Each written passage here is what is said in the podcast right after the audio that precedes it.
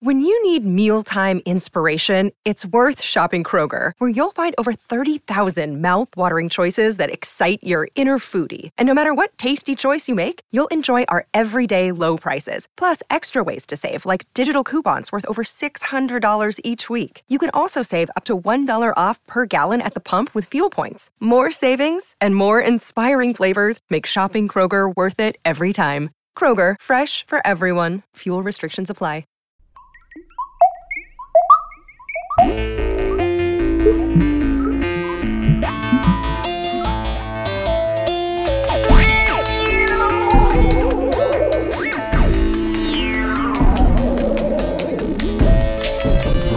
on the weird. Elijah, are you ready to bring on the weird? You know it, buddy. How about you? Oh, hell yeah. Every single time. Every day, actually. Yeah. Yeah, all the time. Even when I sleep. What if one of us said no? We weren't ready. God, I don't know. That's not a thing. Nah. I'm always ready. Even when I'm sleeping. The other night, I dreamed that I was with, with a bunch of, like, high schoolers, and I have no idea. I don't know if we were running for some, from something. But the dream, of course, it's not supposed to make sense because it's a dream. We're like the downstairs area where the H V A C units and the furnace and all that is. And the science lab was near there. And we were in a science lab and somebody was fucking around. I wasn't even with anybody I know. It was just all a whole bunch of just random N P Cs. I don't know. Non-player dream characters. And somebody started a fire. And it zipped all the way to the furnace and fucked up the furnace. And we ran out of there like we were in trouble. But it was like an apocalypse situation. I don't know. Fucking crazy. See?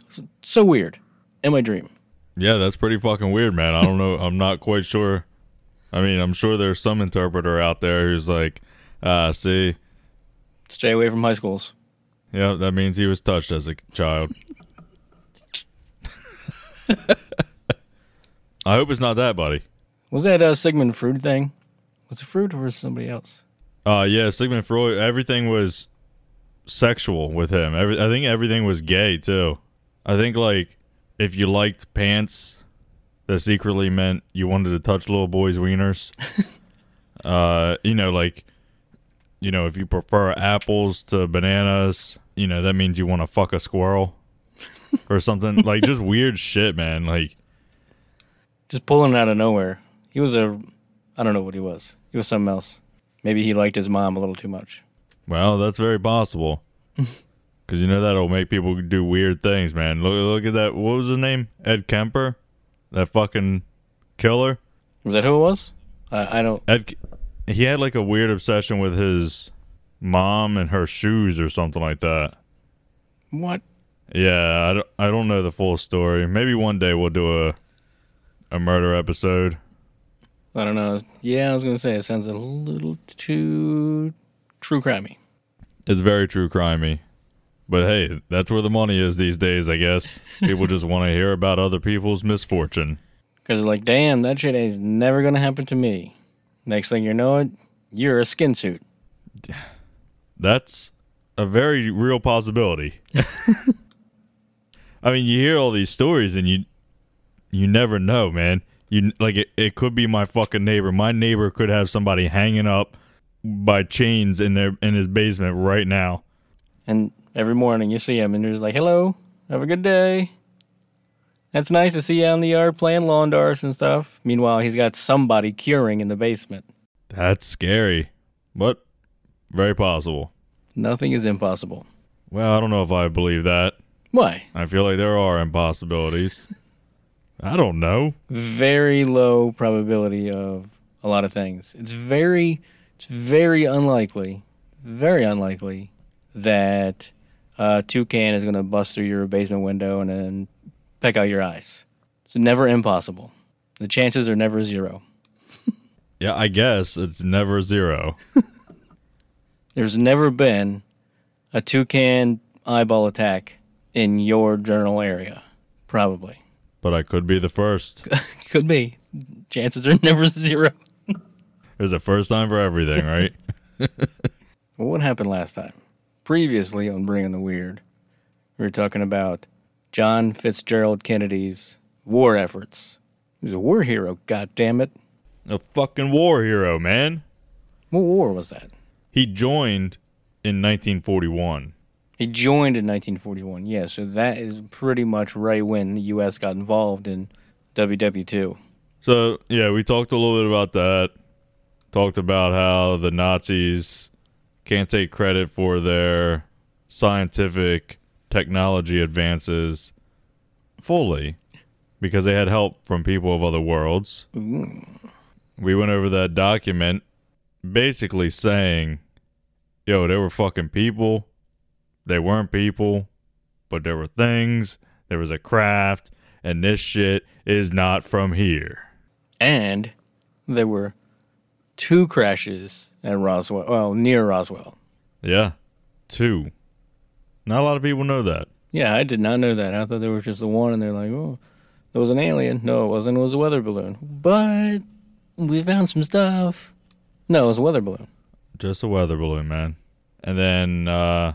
even the affidavit, remember the affidavit by uh, Walter G. Halt, Halt, Lieutenant Walter Halt, that even said that they, he was in this meeting and they were talking about how we're going to deter people from the other crash site and stuff like that. So it basically confirmed there was another crash site. Oh, yeah. I got another uh, document that I'll be reading to you about it. Well, part of it anyway. Now? Not right this second. Soon. Very soon. But, uh... so basically we ended the last one saying that Eisenhower, who was not the president, he was, uh... well, what the fuck was he? Was he? I guess he was the, uh... chief of staff of the army at the time. Okay. And he sent...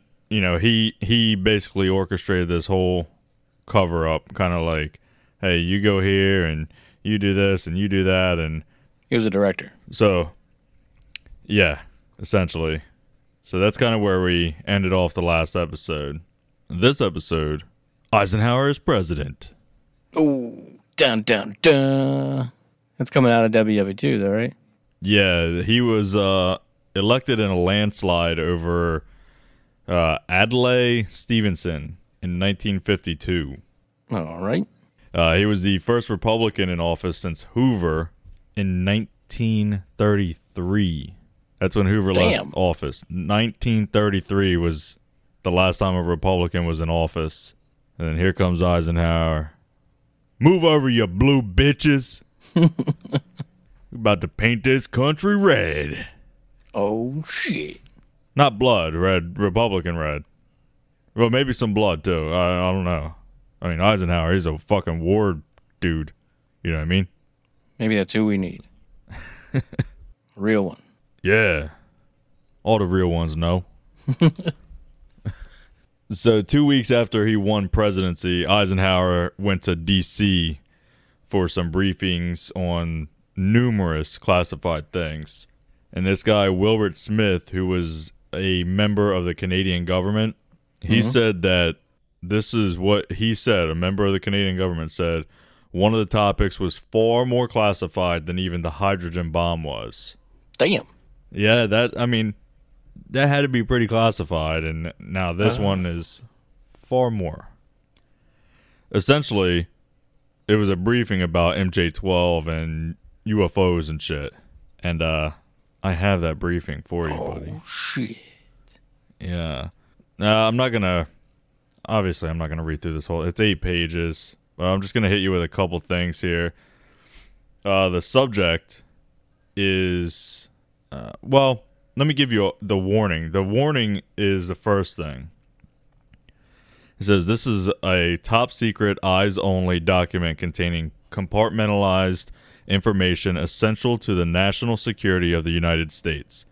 Eyes-only access to the material herein is strictly limited to those possessing Majestic twelve clearance level. Ooh. Reproduction in any form or the taking of written or mechanically transcribed notes is strictly forbidden. Holy shit. That sounds like a V H S warning. Yeah. The F B I is going to come to your house, motherfucker. Yeah, I, I mean, and it it just it, right there, Majestic twelve clearance. So right, yeah, they're obviously saying that it's there, it exists. Yeah, it's definitely a thing. I, I mean, this whole document is basically about Majestic twelve, M J twelve. Like, one of the first things here, Operation Majestic twelve is a top secret. This so this is all for Eisenhower, the incoming president. This says right here, this document has been prepared as a preliminary briefing only. It should be regarded as introductory to a full operations briefing intended to follow. So it's just kind of like, hey, Damn. Chief, here's a heads up. This is what's happening. We'll fill you in more later. It's a trailer for what's coming. Yeah, yeah. Like, this is, ooh, this is what's been going on, buddy. You have no idea what's going on here, but uh, let me. Welcome to the big chair. Over here's the red phone. As for the nukes, don't touch it yet. Is that the phone he calls the Powerpuff Girls with? Yeah. All right, so right here it says, Operation Majestic twelve is a top-secret research and development intelligence operation responsible directly and only to the President of the United States. Holy shit. Directly and only to the President. So at this time, they were dealing only with the President. Damn. That's way up there. Yeah. You'd think it'd be some sort of like Air Force thing or or a Navy thing, but no. Straight to the president. Yeah, well, so w- I guess we'll probably get into that a little more. It could have been an Air Force or Navy thing, and they were like, ah, you know what? Uh, nah, we don't want anything to do with this. You guys got it. So you think they turned it down? Like, the Air Force is like, what? What the heck? I got bigger stuff than this to do. Get take that somewhere else. Well, sort of, yeah, but it w- it had to do with. Uh, not alien. It had to do with some top secret shit, but they were just like, you know, you guys, you guys handle this. Uh, you'll you'll see when we get into it a little further. The Majestic twelve, basically like Men in Black, best of the best of the best, sir. Actually, it, sort of, yeah. So the best of the Marines, best of the Navy, best of the Air Force. Y- yeah. All right. So. I got a list of the, the founding members here. It's in this document. Admiral Roscoe H. Hillenkoetter, I guess, H I L L E N K O E T T E R. Well, no wonder they shut the whole damn thing down. Yeah, they couldn't spell it. They were like, fuck it. it this, you know? This is the first guy we're going to deal with? I don't think so. Doctor Venevar Bush. Oh, Bush, huh? Secretary James Forrestal. We all n- remember what happened to him, and if not, go back and listen to the last episode because he was suicided. Uh, General Nathan Twining. He was also in the last episode. He was sent by Eisenhower to do the, uh, the yeah, let's fuck with the Roswell thing. uh, General Hoyt S. Vandenberg. Doctor Detlev Bronk. Oh, that sounds Russian. I think his name does come up a little later as well.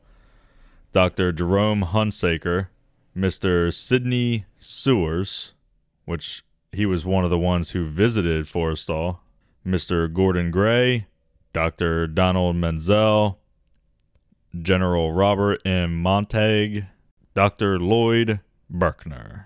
And those are your founding members of the Majestic twelve group.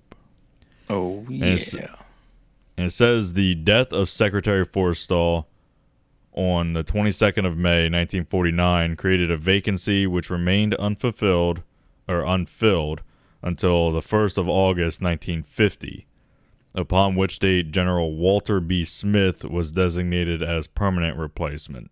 Hmm. So essentially, this g- briefing goes on to explain how... You know, Roswell happened, um, and then th- because of Roswell, this group got gets put together. But then this is kind of interesting here.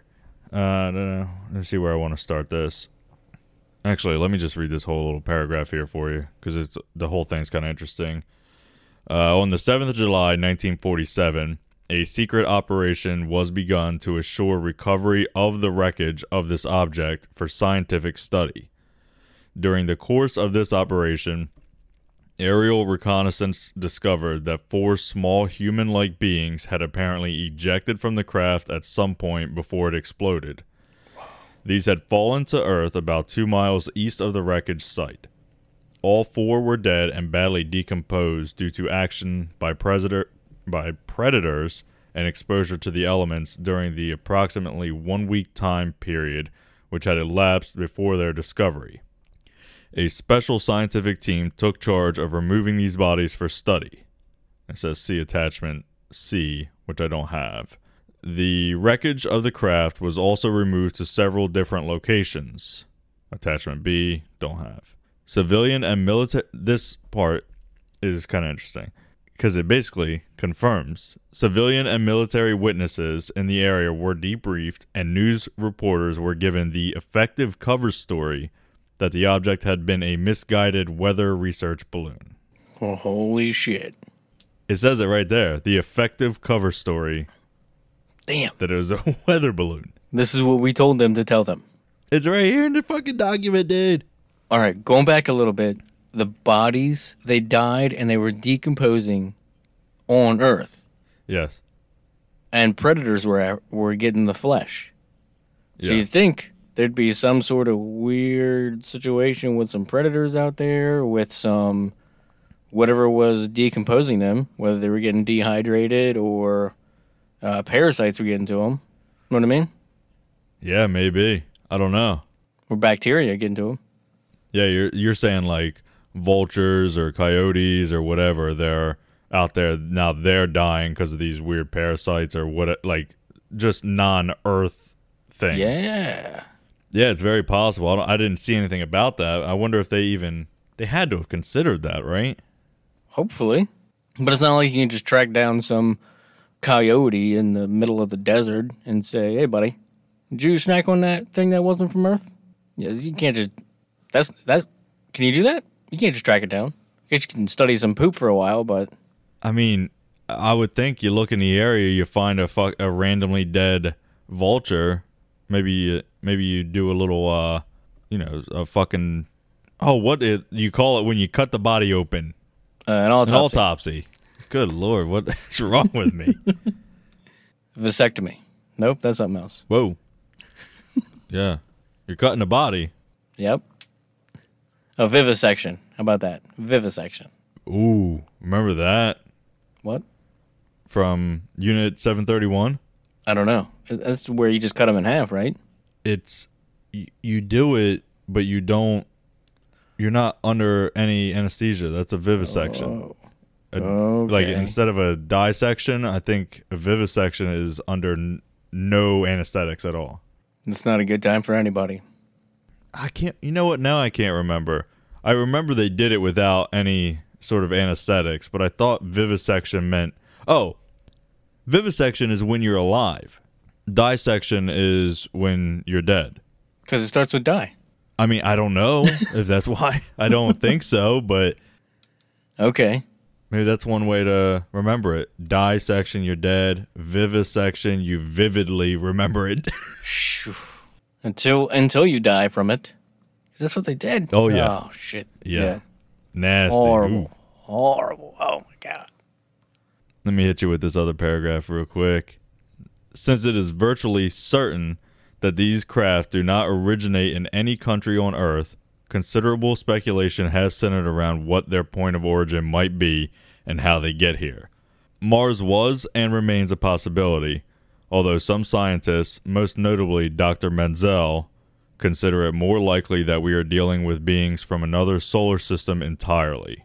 That's a very high speculation there, Doctor Menzel. Well, Doctor Menzel was part of the Majestic twelve. Doctor Menzel also uh, was... He was one of the first theoretical astronomers and astrophysicists in the U S He discovered the physical properties of the, of the solar chromosphere, the chemistry of stars, the atmosphere of Mars, and the nature of gaseous nebulae. Oh. So he wasn't no fucking like, slouch, brother. Right. All right. And this guy's saying, look, maybe Mars, I don't know, but I think another solar system. They're coming from another solar. This fucking astrophysicist is saying these things are coming from not even our solar system, dude. And he would know. He's been looking at our solar system, and he's like, nah, these things, there's no planet in our solar system that these things could have came from. Yeah. Damn.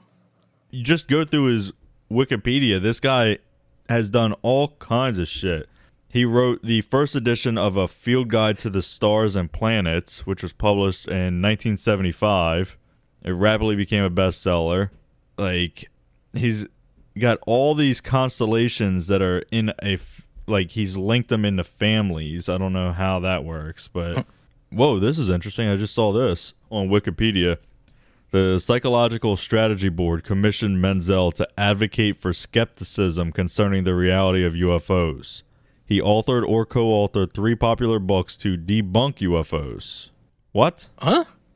Flying Saucers, Myth, Truth, History in nineteen fifty-three, The World of Flying Saucers in nineteen sixty-three, The U F O Enigma in nineteen seventy-seven. So he was told and he wrote books saying that they're not there. This is obvious disinformation, dude. It's right there. I mean, he, he's like, nah, this shit ain't real, and he's like snickering with his buddies. Yo, this shit is real. I just wrote this stuff to get a paycheck. That's wild, man. I don't, I mean, again, that's on Wikipedia, that part, so I don't know how true that is, but I imagine that's easily, it, you know, it's very easy to look up to see if he was part of that. Well, if he had, had knowledge of all that stuff, everything, you know, the crash sites, the... He's an astrophysicist. He could easily spin it one way or the other. Oh, yeah. Absolutely. Damn. This dude's slick as hell. Yeah. So he it reminds me of, uh, I saw a thing a while back about Elvis Presley, the guy who was promoting Elvis Presley, getting all the merchandise and doing all that, also made buttons that said, I hate Elvis. And yeah. I despise Elvis. I crossed out heart Elvis. Yeah. So he was playing playing both sides. Look, man, you play both sides, so you always come out on top, you know? That's right. All right, so I'm not going to read much more of this. You can find this online. This is easy. Just Eisenhower briefing, and that's probably all you got to search for. But uh, there is a uh, another little... thing here. It's a a letter from Harry Truman to Secretary Forrestal. It's just a short little letter, but it also proves M J twelve. So I just want to read this to you real quick. It says, Dear Secretary Forrestal, as per our recent conversation on this matter, you are hereby authorized to proceed with all due speed and caution upon your undertaking. Hereafter, this matter shall be referred to only as Operation Majestic twelve. It continues to be my feeling that any future considerations relative to the ultimate disposition of this matter should rest solely with the office of the President following appropriate discussions with yourself, Doctor Bush, and the Director of Central Intelligence. And then it's signed Harry Truman. Damn, even he was involved. Holy crap. Yeah, Harry Truman was the one who, like, put all this shit together. Damn. I, yeah. I still can't believe it. It just boggles my mind that there's so many huge names that are involved in this. I know, dude. And it, the fact that it's all leading to what my... It, initially, I set out to be like, did J F K know about aliens? And then now I'm like, fuck. A lot of people knew about aliens. Him and everybody who came before him. Yeah, no shit, man. So those documents that I just read to you, uh, Stanton Friedman, I think we might have talked about him in the, the last episode. Yeah, that name sounds familiar. But uh, he was tasked with determining whether the, the documents were real or faked. And what he found out was that they were indeed real documents.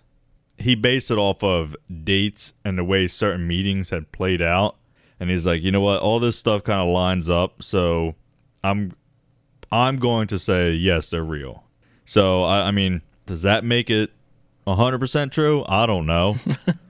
But he's saying that, yes, these are real based off the way all the other events took place.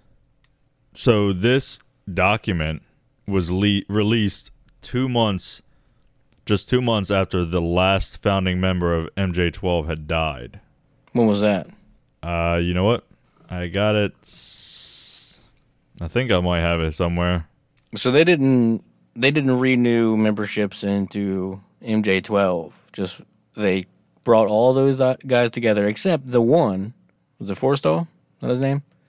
Forrestal, yeah, he died. So he died, and then they replaced his position, that membership, officially. Yeah, see, I don't know.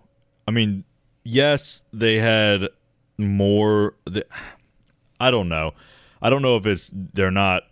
It just hasn't come out that M J twelve is still around, or if they quote unquote s- stopped it, or if somebody else took over and they just changed the name. You know what I mean? Oh yeah. I know the founding members all died, and then Forrestal was replaced, but I don't know. I'm not really sure how that worked out. Michael Sala, the author of this book that I was that I got all this research from, mm-hmm. he believes that that hints that there was some sort of agreement with M J twelve and I guess the government or whatever that this would never get out until they were all gone. Same with that. Uh, wait, what, I might be jumping ahead with that with the whole same with that. So I don't know. All right. So, after the last member died, a document was released. Yeah. Those documents, all the documents from the, the briefing and all that shit, didn't come out until the last member died. Maybe that means it's easy to fake. I don't know. Because there's nobody around to be like, that never happened. I am that guy. This is where Eisenhower kind of starts to fuck up here, buddy.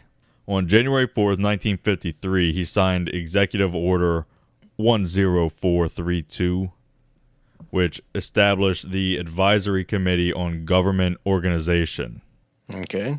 As you can guess, their primary goal was to reorganize the American government. Oh. It had been under Democrat control for, what, twenty fucking years. So he's like, you know what? Let's get this shit back the way we want it. Eisenhower appointed Nelson Rockefeller, the son of John Rockefeller, to head the committee. Not the Rockefellers. He would report directly to Eisenhower. Not the Rockefellers. Yeah, dude. They're a bad news band. Yeah, they're not the most uh, well-liked family in the country, that's for sure.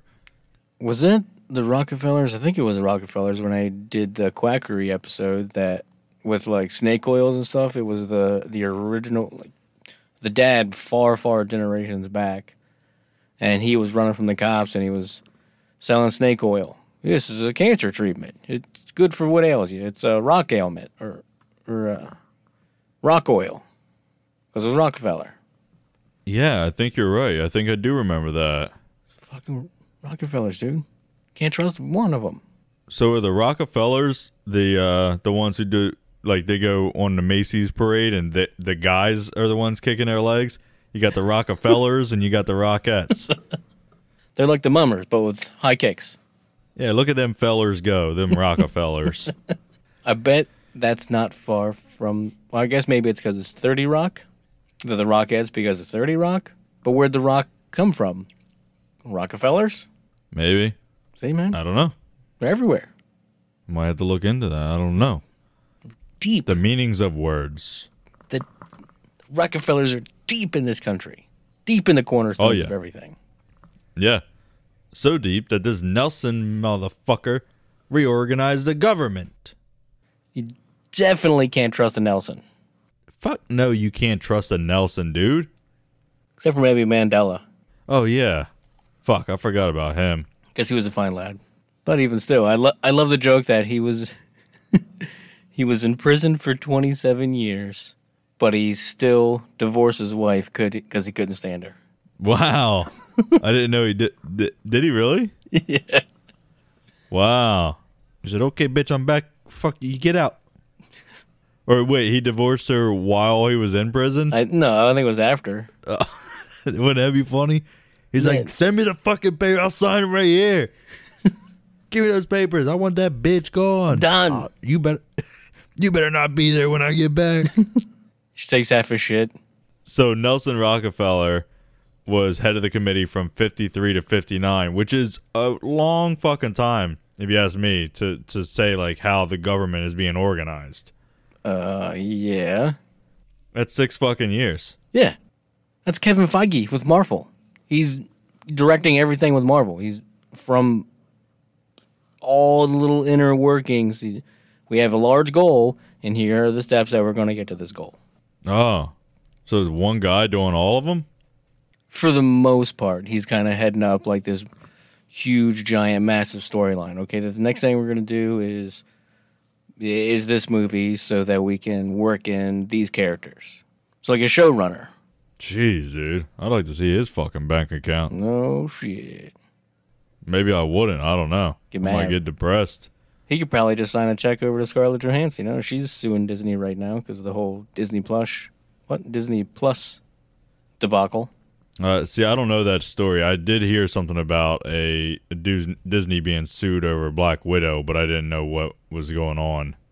Uh, she had a contract with Disney that said the movie would be in theaters exclusively for so long in the contract, and then she would get a cut of the box office tickets from exclusive movie theater premieres. But they released it on Disney Plus and theaters at the same time. And she's like, like whoop, oh. That wasn't in the contract, Disney. You owe me like fifty thousand dollars.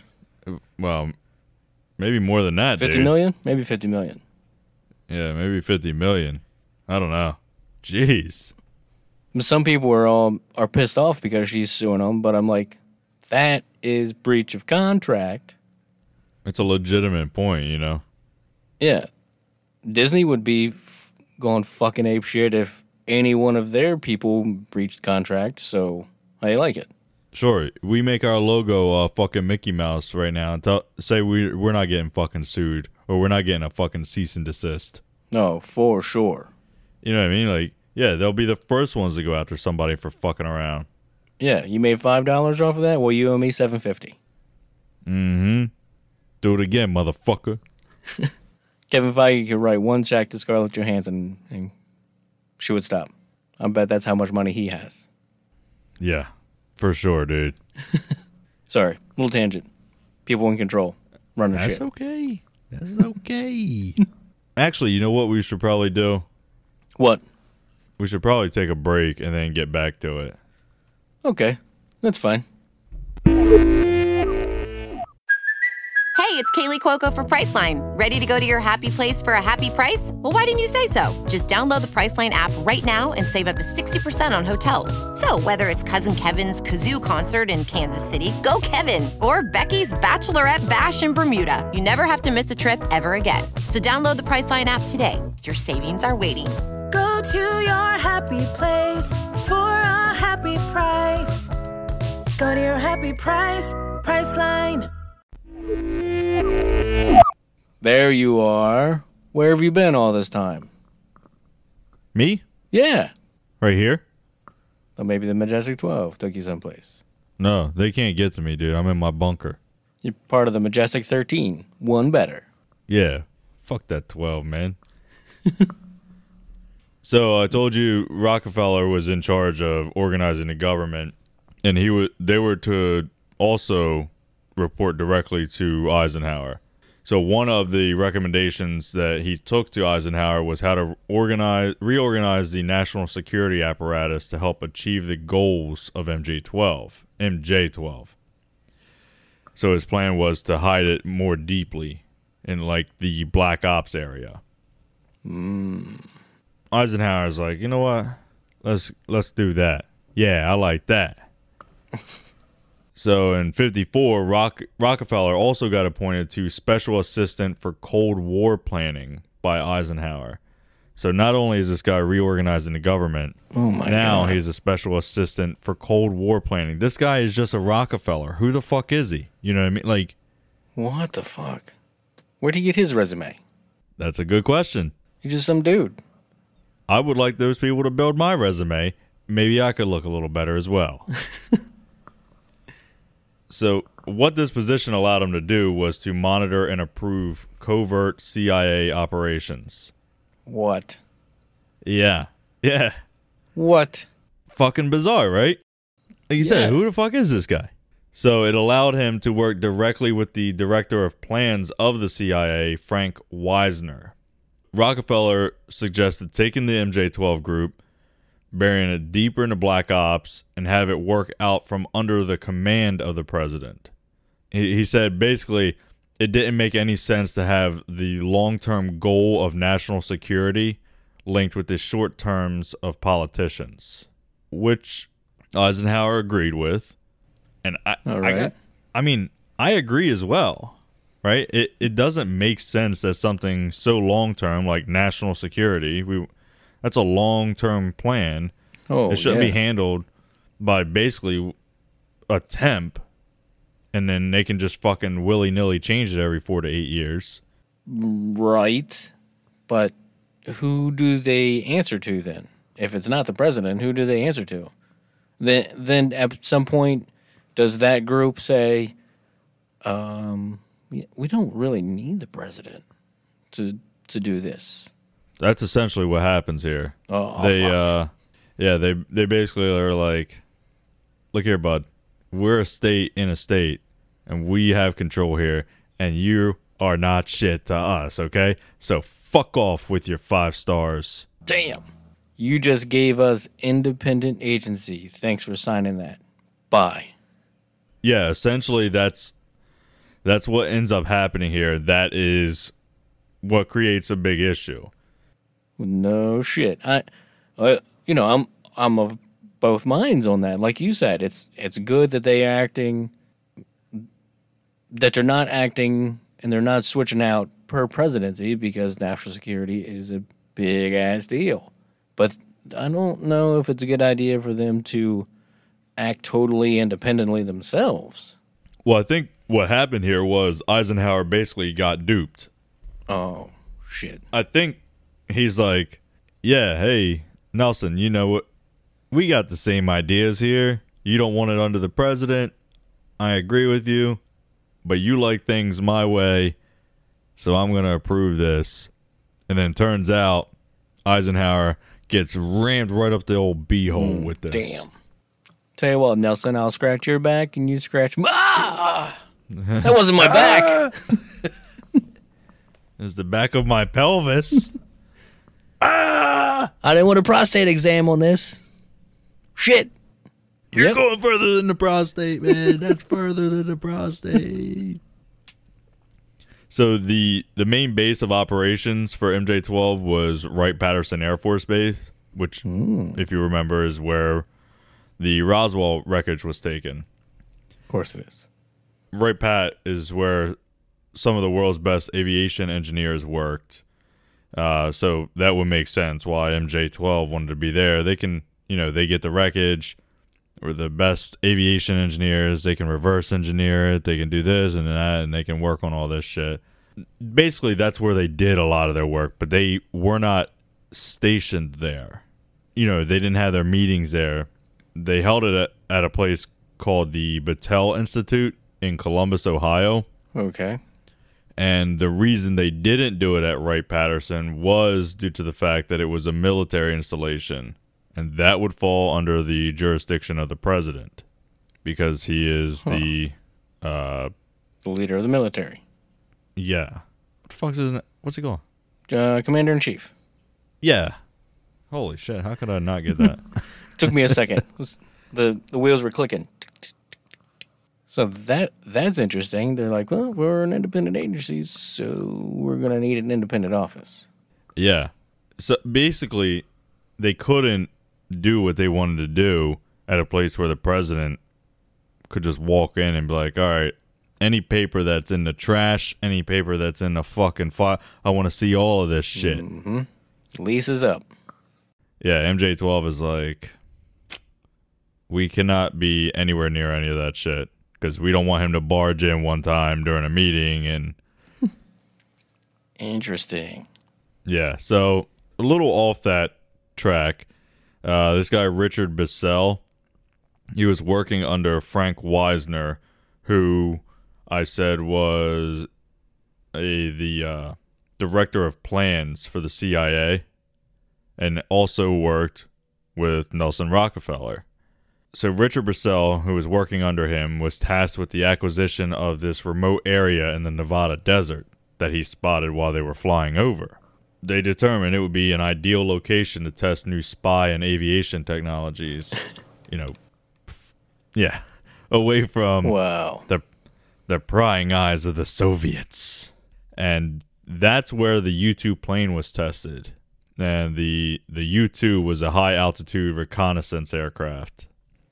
Mm-hmm. That's what they told you. It was crazy at the time. You know what I mean? It was amazing. It, everybody wanted it.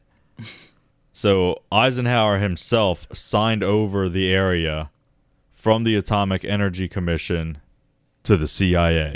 So now the C I A owned Area fifty-one. Oh, shit. It, well, it later became Area fifty-one. At the time, it was basically nothing. It was There was like a fucking airfield. I don't even... It might have had a name. And a hangar. Yeah, there was nothing there. And later it became Area fifty-one. Well, they had to get out, they had to go through all the other areas first. First it was Area one. Then they added Area two. The whole damn place is just a bunch of areas. A lot of areas, man. But there ain't shit there. Unless there is. See, they told us that there was stuff there, and then now they want us to think that there's nothing there because they told us there's stuff there, and we're reverse psychologying all that stuff, and now there's actually really stuff there because we're thinking that there's not really stuff there. They fucking Roswelled us, dude. Actually, you're you're pretty spot on, and that's that's gonna come up soon. Yeah.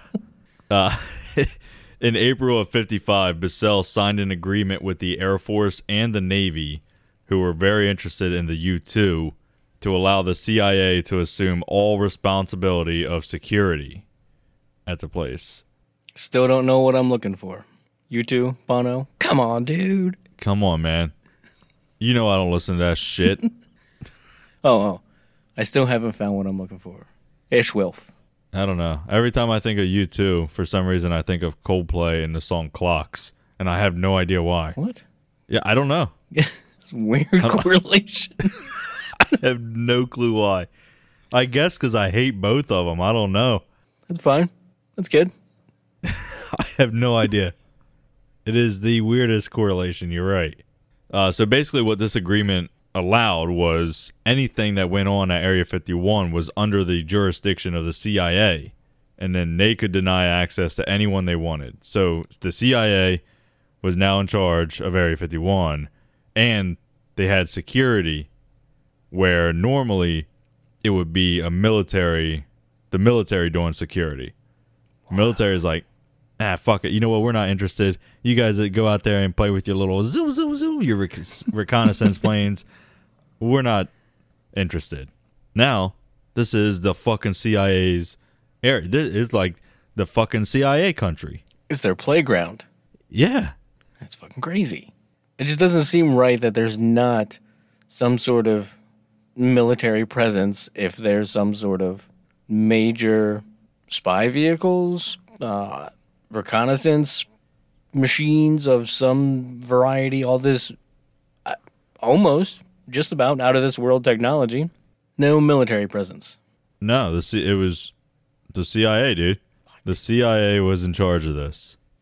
Okay. So now you got that. M J twelve believed that the C I A... although the C I A had just been established in nineteen forty-seven, would be the best for them to work with since there's going to be less obstacles for them, less red tape, less of this bullshit. Because basically the C I A is like, we're going to do whatever the fuck we want, dude. We got this. F B I what? we are, we're the real fucking runners of this country. You know what I mean? It was essentially like the C I A, speaking of C I A, there was fucking C I A at my work today, those motherfuckers. Oh, really? Yeah, that was a that's a weird. Like, we had special forces there, C I A was there. What? They're just just doing a tour. They said just doing a tour. I don't think they just do tours. Yeah. Oh, really? Now, motherfucker, you just doing a tour? Just. I don't know. It seems like right after I did the first episode of this, then they decide, hey, here comes the C I A coming to my place of business. I don't know, man. And with the Secret Service, or not Secret Service, Special Forces. What? It's a little, yeah. It's a little sus. Little sus, dude. Among us, motherfuckers. Among us. Ooh. All right, so the C I A Director of Plans coordinated with military groups around the world in order to get spacecraft found and relocated to Area fifty-one. So he's, they're working with M J twelve, but M J twelve is, they can't really be known about, but they are kind of known about. So the C I A, they're like, hey, let's get some guys. There was a fucking crash over in, uh, I don't know, Iceland. Go get that motherfucker. And then they just fucking bring it back. And so, why did I put that in there? I don't know. Feel good? Felt good at the time? Notes. I guess. I'll read it. I don't know if it makes sense. You need notes for your notes. Yeah. that's. I don't understand why this.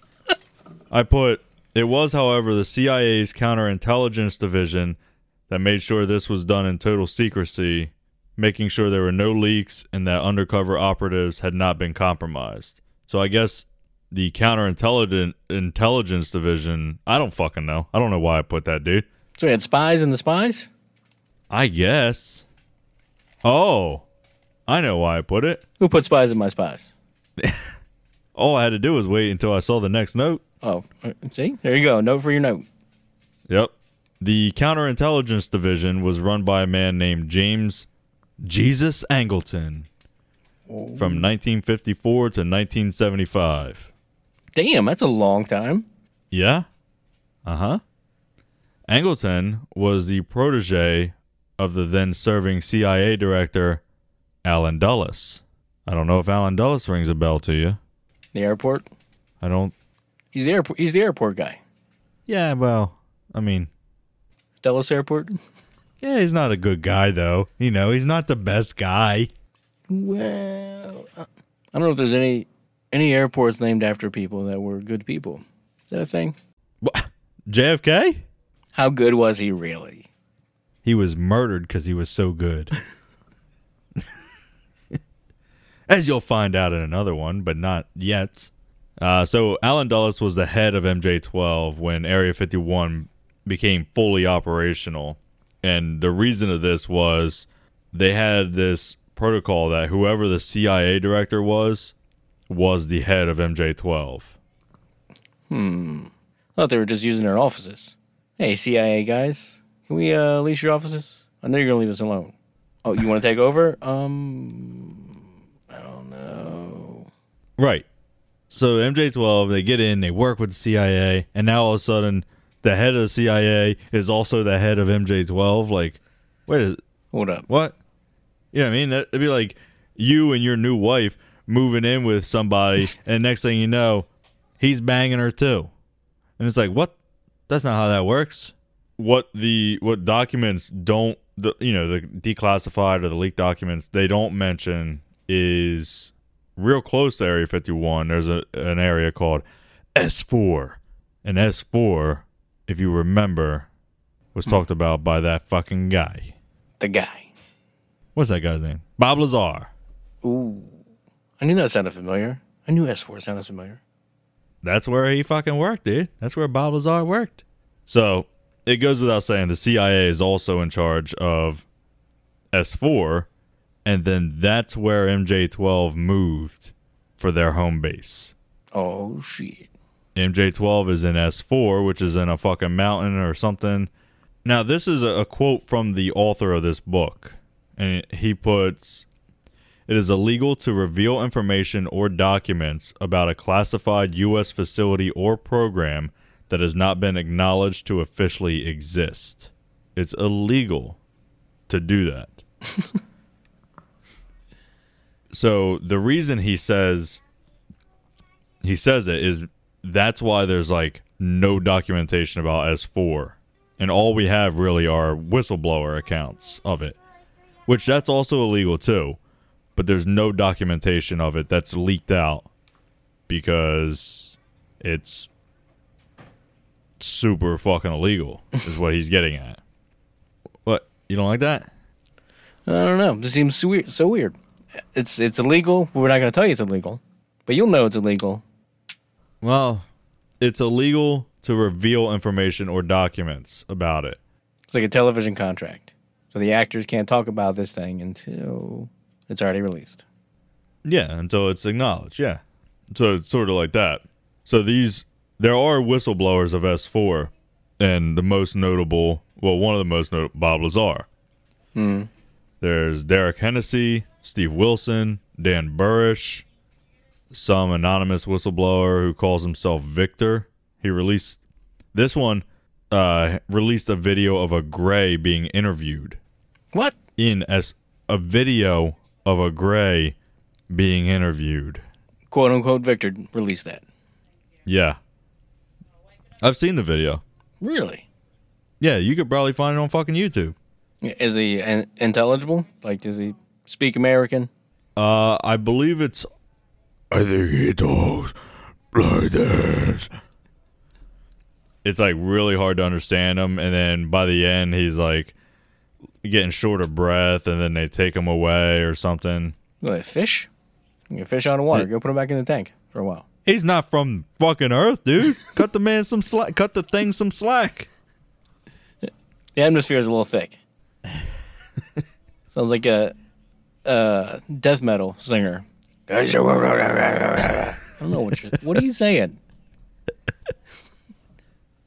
You just gotta look. You gotta put the subtitles on, and subtitles are just question mark, question mark, question mark, question mark. I don't know. Percent sign, star, star, dollar sign, hashtag. They, I mean, they got to do it that way because they don't know if they're cursing or not, and that's how you write curses. Right, Clear Channel Radio. You gotta just put the symbols in. Mm-hmm. F star star star. uh, another whistleblower is Doctor Michael Wolf. Doctor Michael Wolf is a, a pretty interesting one. I might dig into him at some point. It, it's a weird one. All of this, I promise, all of this is tying in together. Uh, the C I A has this weird way of getting funds. It can mm. obtain funds, quote-unquote, legally through the appropriations of other government agencies and other sources without regard to any provisions of law, and without regard to the intent behind congressional appropriations. Oh, fuck. So the C I A can just fucking take money, basically.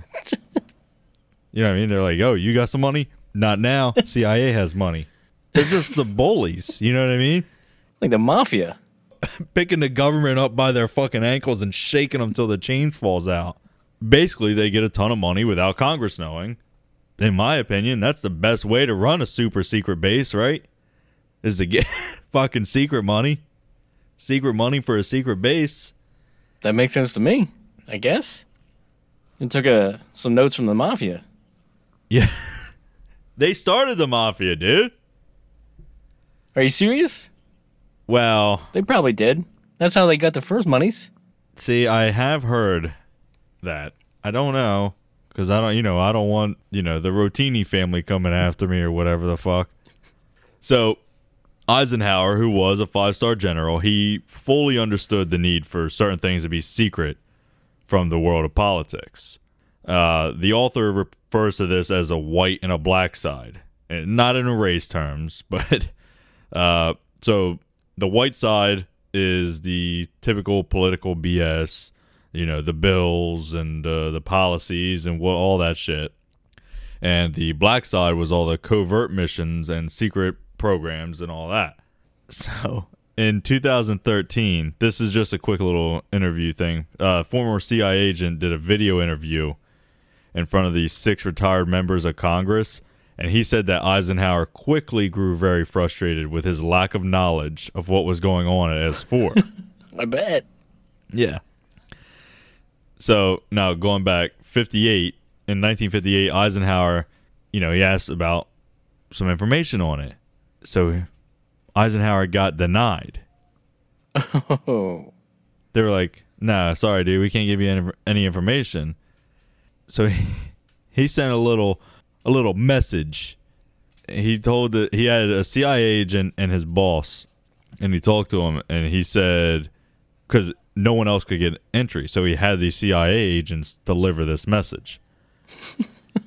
So he wanted this agent, this agent, the one who said that Eisenhower quickly grew frustrated. So he's he was sent to personally deliver this message to whoever was in charge that if they didn't go to Washington and meet him within a week, he would take the First Army of Colorado and invade Area fifty-one and S four.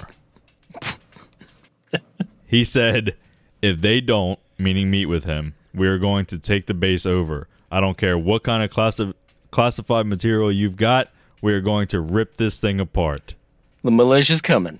Look out. The fucking president and our military are going up against the C I A here. So the C I A agent and his boss, they're like, okay, this is fucking crazy. What the hell's going on here? So they go. Is he serious? This is the presidential seal? What? Yeah. Is he, is he drunk? He's hammered. He probably was. I mean, back then he probably was drunk. I think everybody was drunk on whiskey all the time, right? I don't doubt it. It was a... It was a Cold War. Yeah, it was, what, nineteen fifty-eight? Yeah, man. Heart of the Cold War, baby. Yeah. They didn't, uh, we weren't quite to the love of peace thing. So everybody was just hammered. Prohibition was way done. War was done. It's a celebration. Just yeah, Cold War. Just always celebrating. It's a Cold War. I mean, that's calls for celebration, right? Yeah, yeah. Nobody's dying. Yeah, you're just... You're like, oh, you gonna shoot? No. You am I gonna shoot? No. It's just like the equivalent of getting into a fist fight and just always going, what, what, what, what? Right? You know, nobody's actually touching anybody. Just in each other's faces. You gonna swing, bro? You gonna swing? Do it, do it. meanwhile, meanwhile, their friends are just building bigger and bigger bullets. In comes Nigeria. Hey, motherfuckers! Ah! They're just fucking in with like these crazy ass jets and shit. Just and we're like, oh shit! So they're the ones with flying saucers? We didn't even expect them. We've been beefing and staring at each other over the fence for so long. Here comes the new neighbors. Yeah, high tech spears. What happened? We weren't even watching them. Homing spears. That would be embarrassing. Only spears? No, homing. Oh. Woo. That'd be a little scary. Yeah, nobody's watching them. Nobody's nobody knows what's going on out there. Probably not, no. No. U S, Russia, China, we're all just staring at each other. Meanwhile, Nigeria's having their own Cold War all by themselves. Mm-hmm. That's funny. All right, so these fucking C I A agents, they go out there with a message in hand. Or in brain. I don't know if it was a physical message or if it was like, uh, I'm going to tell you this and we don't want a paper trail, but I'm about to fucking invade the U S with the U S So they get out there. There's these garage type doors with flying saucers in them. What? They just had the hangars open? I mean, they're C I A. They are, maybe they were, they were inside the place. So it's, it's S four. So it's like in a mountain. So yeah, I mean, you go in and then maybe all the doors are open because they're just like. It's always hot. They gotta have the hangars open, man. Damn. No, the main door is closed, dude. Oh. The mountain is closed. I don't know. So they they see that. He also says that his they saw this like gray, what would be considered a gray alien, and his boss even partially interviewed this thing. What? I don't know what the interview was about. Partial interview. Maybe it was just like, hey, what's your name? He's like, and then he was like, all right, I don't know how to. That's my interview. That's fine. Thank you. So they they go back to Washington, and they told Eisenhower what was going on. And Eisenhower's like, what the fuck? Are you like, are you shitting me? I walked away for one minute. He got his information, but not really. So basically what we said was he let the C I A, the C I A was now in control of this, and it was all insulated from the control of the president. He was fucked. They're doing all this shit. The only way he can do it is by sending in C I A agents to threaten a fucking military takeover. So it's because he hired that Nelson Rockefeller. Yeah. It's all because of him. He spent the rest of his presidency trying to change what he had set into motion, but he was unsuccessful, dude. Even during his uh, his exit speech on January seventeenth, nineteen sixty-one. Yeah. He made warnings that the military-industrial complex could grow out of control uh, if it wasn't put into check. He uh, he explained how we used to not have an armaments industry, but we could make things, you know, if we had some time, you know what I mean? You know, if we knew we were going to war in about six months, we could make some things. But they're like, yeah, this is not good. Uh, he said we could no longer improvise armaments, and we were compelled to create a permanent armaments industry of vast proportions. He also added that the U S annually spent more on military security than the net income of all U S corporations combined. Damn. Yeah. That was sixty years ago? Yeah, sixty years ago. Yeah, nineteen sixty-one. And then this last little bit I'm going to leave you with here. It's a quote from his speech. All right. He said, "In the councils of government, we must guard against the acquisition of unwarranted influence, whether sought or unsought, by the military-industrial complex. The potential for the rise of misplaced power exists and will persist. We must never let the weight of this combination endanger our liberties or our democratic processes. We should take nothing for granted.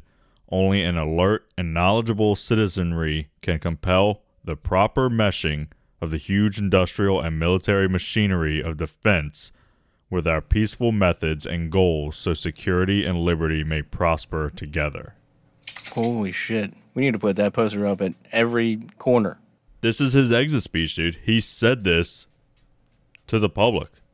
The potential for the rise of misplaced power exists and will persist. Holy shit. "We must never let the weight of this combination endanger our liberties or our democratic processes." Damn, that's deep. That's heavy. Yeah, so basically what happened was he set this all into motion, thinking it was a good thing, and then ends up getting fucked, and now it's a snowball rolling downhill, dude, and yeah, there's nothing he can do about it. So he was like, I want to... I want to wash my hands of this, but I know it's in good hands. And no, it wasn't. Yeah. He thought it was a good thing, and it probably could have been a good thing in a sense. You know, there's certain things the president doesn't need to know. Yeah, sure. I agree with that. But I don't know. They, they took that inch that they got and they turned it into a mile and then some. Yeah. A light year even. The next episode, we're going to find out that Kennedy didn't do... Kennedy tried to do the whole strong arm, the M J twelve, but it didn't go. It didn't go so well for him. Oh shit! It didn't work out as well as Eisenhower's, dude. Oh man. Yeah, there's no way I could have got this in a in a two-parter here. All right, you're gonna leave it at that then? That's a cliffhanger for this one. Yeah, let's leave it there because next week or the next episode, part three. I don't know. That's not next week. Anyway, yeah, part three is when we're going to get into the J F K being elected and then how him knowing Eisenhower and this and that. And yeah, it's... Okay. Well, hit us up on podchaser dot com, Apple Podcasts. Give us five stars and tell us how many Nelsons you trust. Are you a Nelson? You don't even trust yourself? See? See? That's a problem. You can't trust yourself if you're Nelson. Five stars. Tell us about the Nelsons. Um, Twitter, Instagram, Facebook. But, of course, all that crap can be found under weirdnesshq.com slash bring on the weird. Along with tpublic dot com. Hang on. I'm fucked up here. I looked at something and it messed up my words. Holy shit, am I having a fucking stroke, dude? It's weird. We, it's because we started at a weird time. We were not prepared for this. Oh, man. Our brain's not functioning after before four p.m. on a Tuesday. Holy shit. Uh, also, you can find all the links to our merch at tpublic.com slash bring on the weird. No, tpublic dot com and search bring on the weird. myconspiracytees.com slash bring on a weird and zazzle.com slash store slash bring on a weird. That sounds good. Yeah. I, all those sound fine. Holy shit. That was a nightmare, dude. I, I don't, I could not get through that. It happens. And it's real. This is us.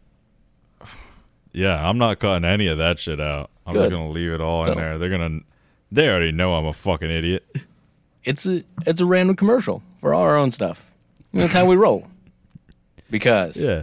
Because it's weird. Yeah. Yeah. Stay weird, world. We'll see you guys next time. Hey, what's up, everybody? This is Joey Galvez. I want to tell you guys a little bit about the Department of Metahuman Affairs. This one is a story about a team led by a retired sidekick, two felons, a failed actor from Broadway, and a reprogrammed cyborg. But their first mission is to stop the criminals who have robbed a bank, and they will have to set the world at ease. You're going to get one hundred eighty pages of entertainment, action-packed awesomeness right here in the first six issues in a collected hardcover volume one. All you got to do is head on over to Kickstarter dot com and type in the Department of Metahuman Affairs or D M A and check it out right now.